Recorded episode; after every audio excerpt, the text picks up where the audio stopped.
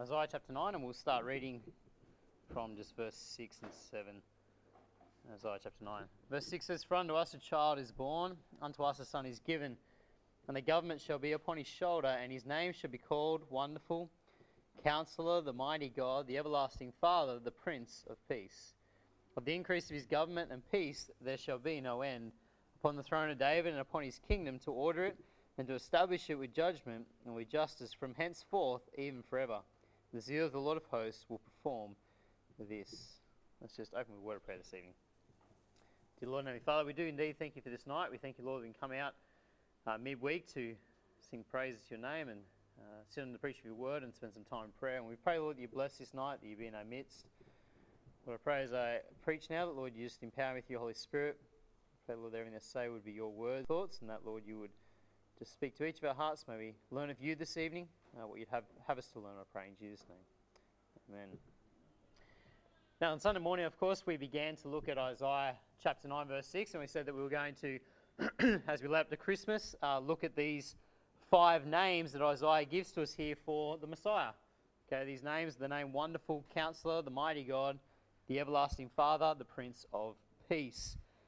and we said that these five names are attributes of God, so they're not just names, okay, they, they point out to us some of the attributes of um, our Lord and Savior Jesus Christ, the Messiah.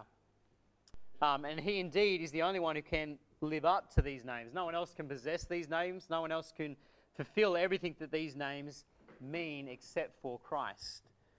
We saw on Sunday morning that His name is wonderful. We said that you know that name is fitting because everything about our Messiah, everything about Christ is indeed wonderful. And we focused in particular Sunday morning about uh, on the fact that he is wonderful in his birth, wonderful in his life, in his death, and in his resurrection. And we said that there's much more we could have focused it on, but we just narrowed it down to those four things Sunday morning. This evening, I want us to look at the second of these names. We see that it, he says that his name shall be called Wonderful Counselor. Counselor. He's not only is our Lord and Savior Jesus Christ wonderful, but he is also our counselor. In other words, you know, He is the one that we as believers go to for wisdom. He's the one that we go to for, you know, um, wisdom in making the right decisions, making the, the right calls in our lives. You know, when we've got a decision to make, we've got something we're, we're seeking the answer to, Christ is the one that we go to. You know, He is the one that we can go to in times of trouble. When we're seeking a solution, seeking a way out, Christ is the one we seek, the one that we go to.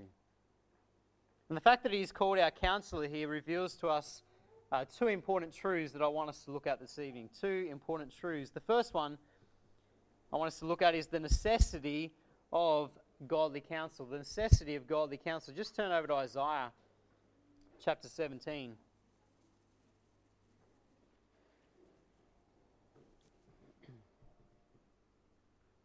Isaiah 17, verse 9 says, The heart is deceitful above all things and desperately wicked. Who can know it? Oh, sorry, Jeremiah. What did I say?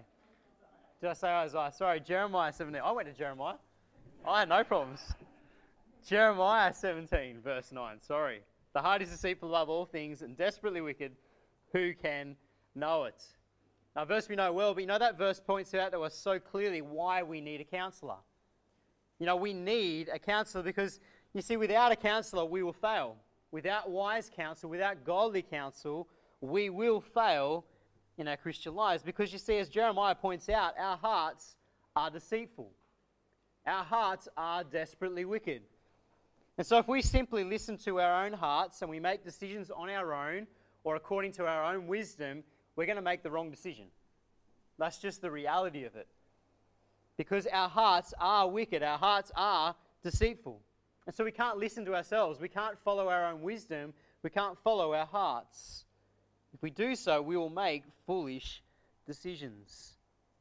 And so the reality is, if you and I as believers are going to make wise decisions, if we're going to, you know, follow the Lord and do the right thing, we have to seek wise counsel. Wise, godly counsel. Proverbs 11, verse 14. It is Proverbs this time. Proverbs 11, verse 14 says, Where no counsel is, the people fall, but in the multitude of counselors there is safety. Now, Proverbs teaches us clearly that, you know, without wise counsel, we fall. We mess up. We make mistakes. And this is the reality that is clear from God's word. We need godly counsel. It is a necessity for us as believers.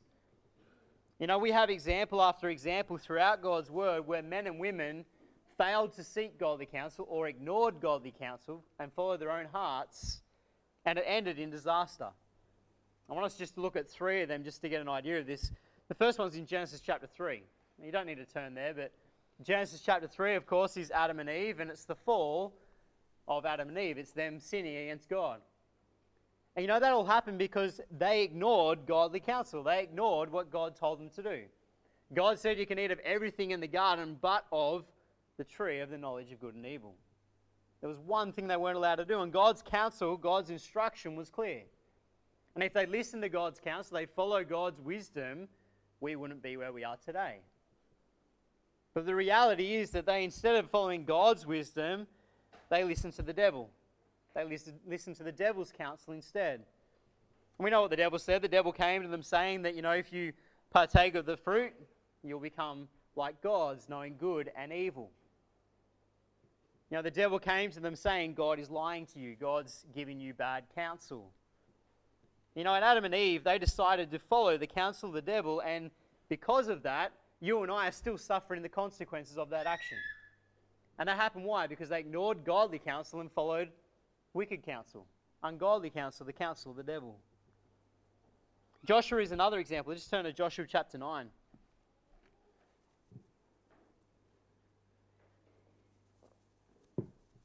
Joshua chapter 9 and verse 14. this is when the Gibeonites come to Joshua and the people. Okay, it says in verse 14 And the men took of their victuals and asked not counsel at the mount of the Lord. And Joshua made peace with them and made a league with them and let them live. And the princes of the congregation swear unto them. You know, Joshua was a great man of God. Make no mistake, he was a godly man. You know, when we're looking for someone who is an example of leadership, Joshua is a great place to go. He's a very godly man, but you know, Joshua still made some dumb decisions. Some really, really bad ones. You know, he went up to Ai without seeking godly counsel, and he made this treaty here in chapter 9 with the Gibeonites without seeking godly counsel. Now, on both occasions, he followed his own heart, he followed his own wisdom. You know, with Ai, they just defeated Jericho, this huge, mighty city, and then they saw Ai, and man's wisdom said, We can easily take it. And so Josh and the people followed their own hearts, their own wisdom, their own counsel, and they were defeated. Men died because of their sin. Same is true of the Gibeonites. You know, the Gibeonites came up and they had their old clothes on and their old wine bottles and their old bread to show that they come from a faraway land. Man's wisdom said, yeah, accept what they're saying, accept it as being true, and make a treaty with them. And that's exactly what they did. They followed their wisdom, made a treaty with the Gibeonites, and again they suffered the consequences of this. From that point on, the Gibeonites dwelled in the land and were a thorn in the side of Israel because they sinned against God. But you see, both of these problems could have been avoided if Joshua had just gone on his knees and asked God for counsel. Godly counsel would have been the key in this situation. But instead, he acted according to man's wisdom and he made these mistakes and suffered the consequences. There's just one more example I want us to look at 1 Kings chapter 12.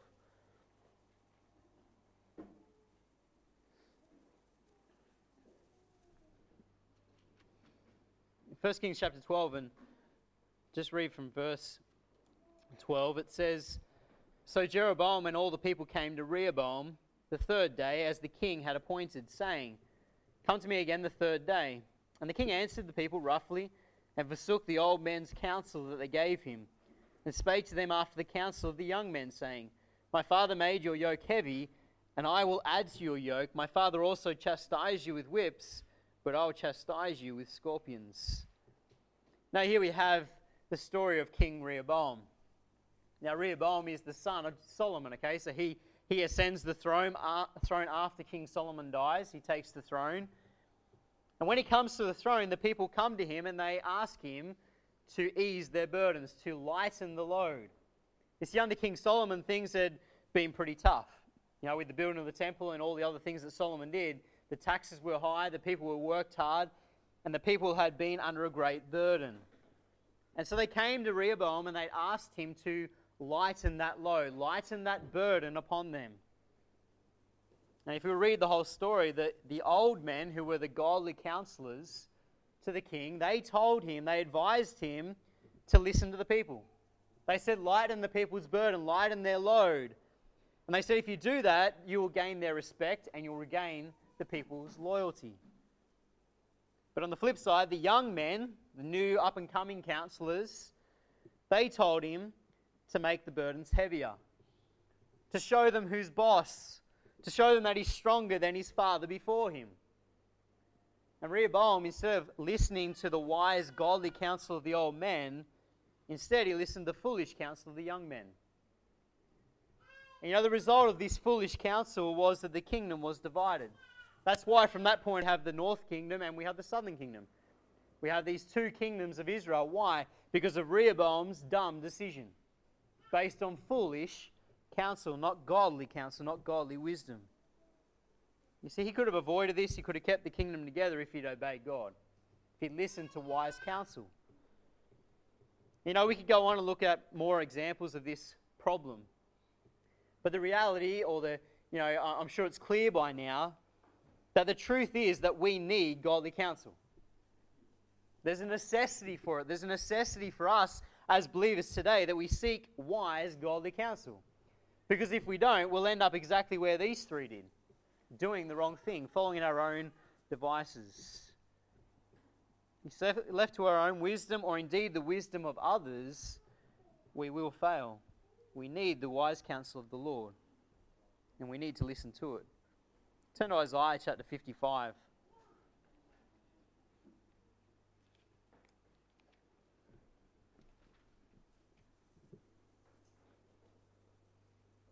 Isaiah 55 8 says, For my thoughts are not your thoughts, neither are your ways my ways, saith the Lord. Now, I think this verse makes it clear why we need to seek the wisdom of the Lord. Because you see, our wisdom cannot add up to His. You see, God's thoughts are not our thoughts. You see, we can never understand the wisdom of the Lord. Our wisdom is limited compared to His. Our wisdom compared to God's is foolishness. Now, 1 Corinthians chapter 1, verse 20, in the second half of the verse, it says, Hath not God made foolish the wisdom of this world? And did. That is the wisdom of the world. That's our wisdom. That's man's wisdom. If we listen to our heart, we're listening to foolishness. If we listen to the advice of man, we're listening to foolishness. Now, let me be clear. I'm not saying that we shouldn't seek godly counsel from our pastor or from a, a godly person, okay? Because that person should be giving you counsel from God's word, okay? So it should be godly counsel anyway. But what I'm saying is we can't rely upon the counsel of man. We need to seek the counsel of God. That's the point. We can't rely upon our own hearts. We have to seek the counsel of God to make these decisions. And so there is a necessity for godly counsel for us as believers. You know, thankfully, the perfect counselor, no, sorry, thankfully, we have the perfect counselor in the Lord Jesus Christ. And that's what Isaiah is telling us here in Isaiah 9, verse 6, where he says that his name should be called Wonderful Counselor. Isaiah is pointing out to you and I that the one who can give us that counsel that we need is Christ, is the Lord. And so I want us to see, secondly, not only the necessity of godly counsel, but the excellency of Christ's counsel.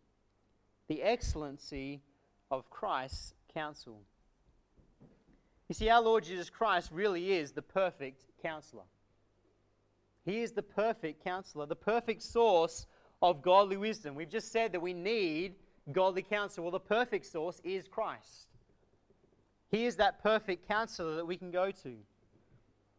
And so then, what is it about Christ that makes this true? What is it about him that makes him the perfect counselor? Well, firstly, Christ is uniquely qualified to be our counselor because he is fully God. He's fully God. Go to Colossians chapter 2.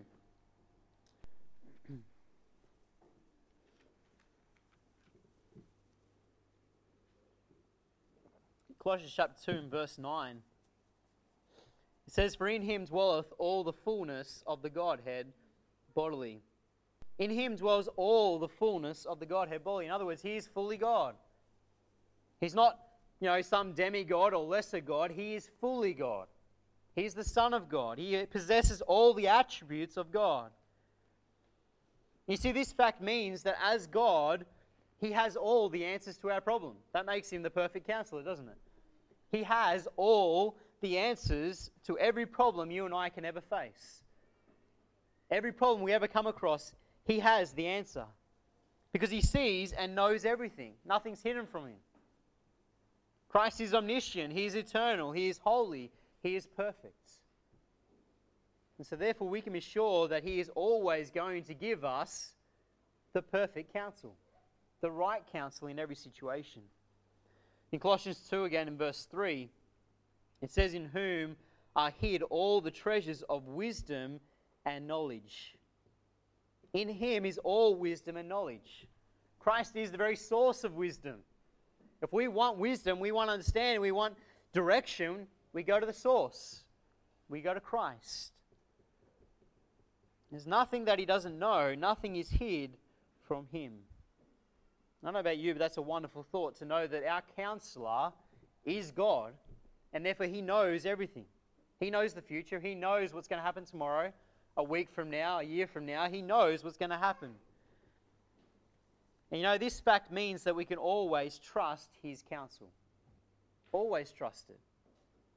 He's not going to get it wrong. You know, when we seek the counsel of man, we can't trust it. Seek the counsel of Christ, we can. Because it's always going to be right. As I said, human counselors will get it wrong, but Christ never will. You know, how foolish then for us as believers to so often go to human counselors before we go to Christ. I mean, that's so often our problem as believers, isn't it? We go to human counselors, we go to man first of all, before we go to the Lord. We've got it the wrong way around. Go to the Lord first of all and find out what God says, what God says we should be doing, and then talk about it. Should be seeking the Lord first, seeking the counsel of the Lord. You know, He is the source of all wisdom, all knowledge, and should be the first one we go to for counsel. You know, the reality is we should never act in our lives until we are sure what His counsel is.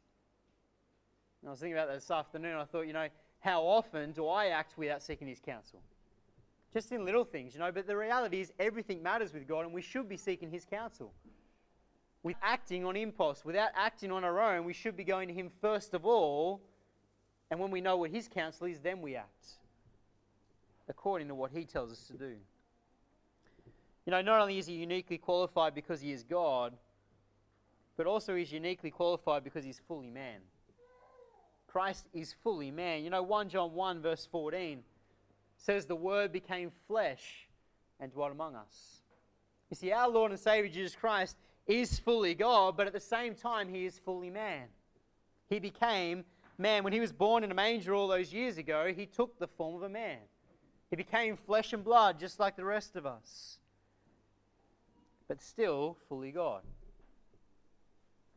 You see, his humanity makes him perfectly qualified just as much as his, God, his deity does. Because you see, he was into this world, he grew up, he labored, he suffered, he bled and died.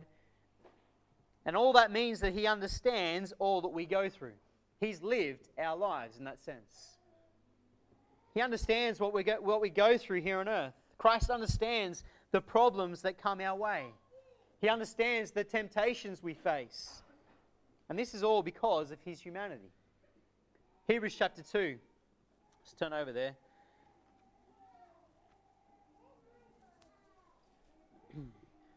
Hebrews 2, verse 17, it says, Wherefore in all things it behooved him to be made like unto his brethren, that he might be a merciful and faithful high priest in things pertaining to God, to make reconciliation for the sins of the people.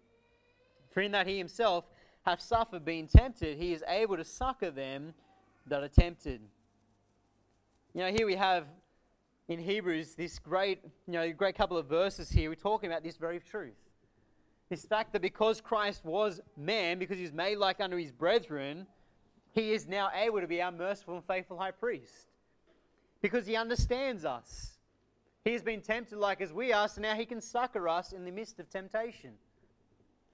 Chapter 4, verse 15 tells us the same thing. It says, For we have not an high priest which cannot be touched with the feeling of our infirmities, but was in all points tempted like as we are, yet without sin. You see, Christ's humanity means that he understands us. He understands me, he understands you, he understands what we're going to face.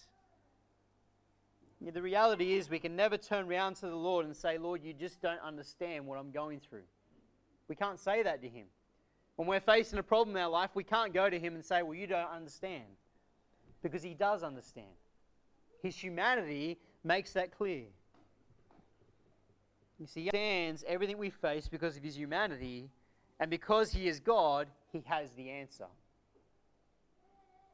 You know, as believers, as we said, we need godly counsel.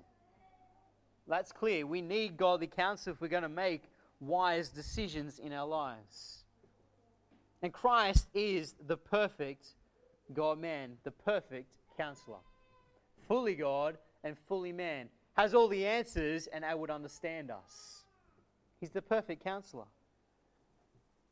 And therefore, you know, we need to listen and take heed to that wise counsel. Not be like Adam and Eve, ignoring the wise counsel of God. Not be like Rehoboam, ignoring wise counsel. We must listen and take heed. And of course, his counsel is found in this book, in the Word of God, is it not? That's where we go to find his counsel. We go to the Word, we spend time with him in the Word, in prayer, and let God counsel us. Let God give us instruction. Instead of seeking the counsel of this world, we need to seek the counsel of the one who is the perfect counselor, the Lord Jesus Christ. You know, it should be said, you know, sometimes when we seek his counsel, you know, we don't immediately get an answer, do we? Sometimes we want God's counsel on a situation, on, on direction in our lives, and we don't immediately get an answer. Or we don't get the answer we want because He's saying, wait. But you know, rather than becoming impatient with the Lord and then seeking the advice of man and following our own wisdom, you and I need to learn to wait upon the Lord. Have patience. Wait upon Him to answer because He will give us direction when He's ready in His time. You see, our gracious counselor will never, never lead us astray. He's not going to get it wrong. But you and I can lead ourselves astray by becoming impatient and impulsive. You know, I was thinking about that this afternoon, and that's where a lot of us as believers go wrong so often when we seek the will of God. We're seeking God's will, we want direction in our lives, and we become impatient, we become impulsive. Because I don't know, I'm, I'm, not seeing the answers, I don't know what the Lord wants. Well, maybe the Lord's just saying, just wait. Just wait and be faithful what you're doing, and when I'm ready, I'll show you the next step. And the reality is, until He shows us the next step, we shouldn't move anywhere. Shouldn't go anywhere until He gives us that next step. But unfortunately, so often we become impatient, we become impulsive, and we step out and do something, and we wonder why it ends up in problems. Adam and Eve, Joshua, Rehoboam, all thought the same thing. They were impatient, impulsive, didn't wait upon the counsel of the Lord. Beloved, we need godly counsel. We can't listen to our hearts. We must listen to the counsel of the Lord because his name is Counselor. Let's close in word of prayer. Dear Lord and Heavenly Father, we do thank you, Lord, for your word. We thank you, Lord, for Isaiah 9 6, a, a verse we know well. A verse, Lord, that we've looked at at Christmas times many times before. Lord, we do thank you so much for these five names for our Lord and Savior. We thank you that He is indeed wonderful, and we thank you that He is our counselor. Lord, I pray you help us all as believers to seek godly counsel, seek your counsel each day, and not make decisions on impulse, not make decisions because we're impatient, but wait upon you and follow your leading and your direction in our lives, I pray. May blessed be closed in Jesus' name.